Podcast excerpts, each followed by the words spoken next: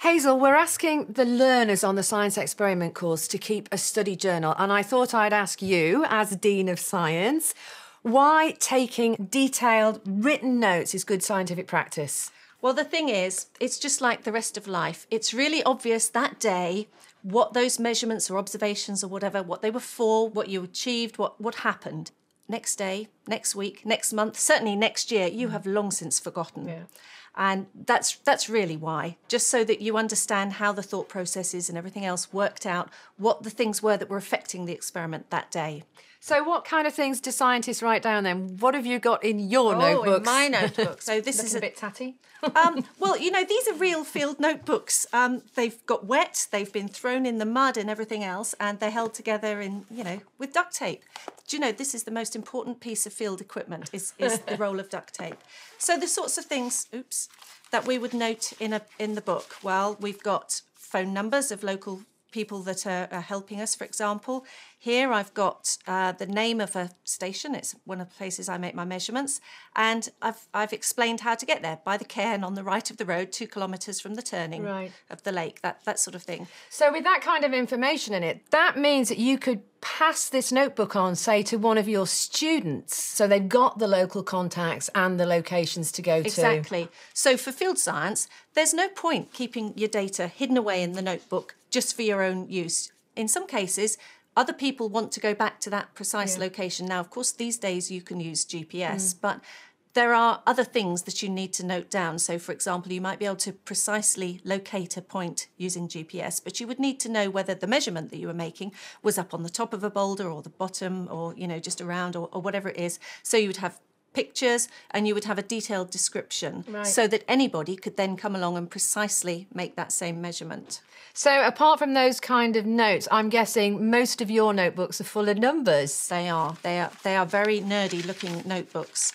So these are the sorts of measurements I would make. I'd say what date it was. Right. I'd say what the measurements were, and here are the numbers and some other notes about them. And yes, it's just numbers, numbers, numbers. But every now and then, I've got comments such as uh, instrument fell over or instrument knocked or something like that Right. because that's what happened and that could affect the numbers that you make and also it helps you to remember it because if it's just a string of numbers Yeah. you come back next week next year it's just a string of numbers Yeah. but if you've said oh this was where bill fell over you think oh yeah i remember that Mm. and, and you can remember what happened you remember whether it was raining or, or whatever Mm. Now, it's interesting because we're both volcanologists, we both work on volcanoes, and this just shows how personal every scientist's notebooks are because yours are full of numbers and mine are full of pictures. Wow. I must say yours is very pretty Well, I think it just depends on the type of research that mm. you're doing. So the, this is essentially a log through layers of rock. And I'm quite fussy because I always have a line down one side of my notebooks, and that's where I record the sample that I've taken next to the layer that I've taken it from. So I'm guessing that you know every everybody's notebooks are going to be different according to the type of scientific data that you want to record. Well, that's absolutely right. And you know, the thing is that you can't say that's right and that's wrong or the other way around. It it, it depends.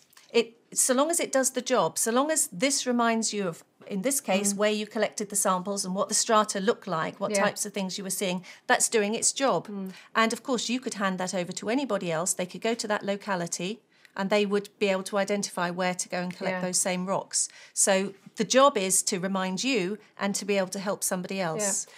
And I, I guess nowadays with digital photographs, there's a tendency to people to think, well, I'm not going to write it all down in this terribly painstaking way. I'm just going to take a photograph. But photos just don't work as well, do they? Actually, it sounds really old fashioned, but no, I don't think they do mm. work as well. I don't think it's a case of either or. I think you can use both, but there's nothing like a field notebook, Yeah. actually. Some people record things on their phone, and of course, you can write on, onto your phone as well and do, do all that at the mm. same time. And then you can email it or whatever to, to lots and lots of people. But there's something about writing it chronologically through the notebook like mm. this that does help it somehow to, to, to keep it into your mind in a better way. Yeah, and it's interesting because I've I've got one as well that I did for my follow up experiments, uh, and I've written down you know the number of the experiments and as you say the date and time and the various conditions and things. But I've got one here that says Ooh. failed. But that's Yeah. equally as important, isn't it? Absolutely, it is. A failed experiment is is not a failure. So what you were expecting didn't happen, but it's just as important. And then, really, really importantly, you never cross out anything in a notebook, do you? You underline it or you say not to use or something in, in your final analysis, but you've written it in the notebook and, and it must stay in the notebook. Mm. That that's a perfectly valid note, whether or not the data turn out to be valid. Now, I mean, our, our books are, are pretty complicated and pretty detailed. What we're asking the learners to do is a very simple study journal, but that's of equal value, isn't it? Absolutely. It's very important to note, as we've said, the time and the date and so on, and where you are, whatever. Um, environmental conditions. So, if you were outside doing doing an experiment, for example, and it was raining, you might get different results from if it was sunny. All sorts of things can affect an experiment, and sometimes you don't even know what those are until you happen to have noted them all down. Then you can perhaps find variations, and you can see, well, oh, actually, look, the, the conditions here were mm. different from this other time. And the two times that you've made those experiments might have been years apart, depending on, on what you're doing.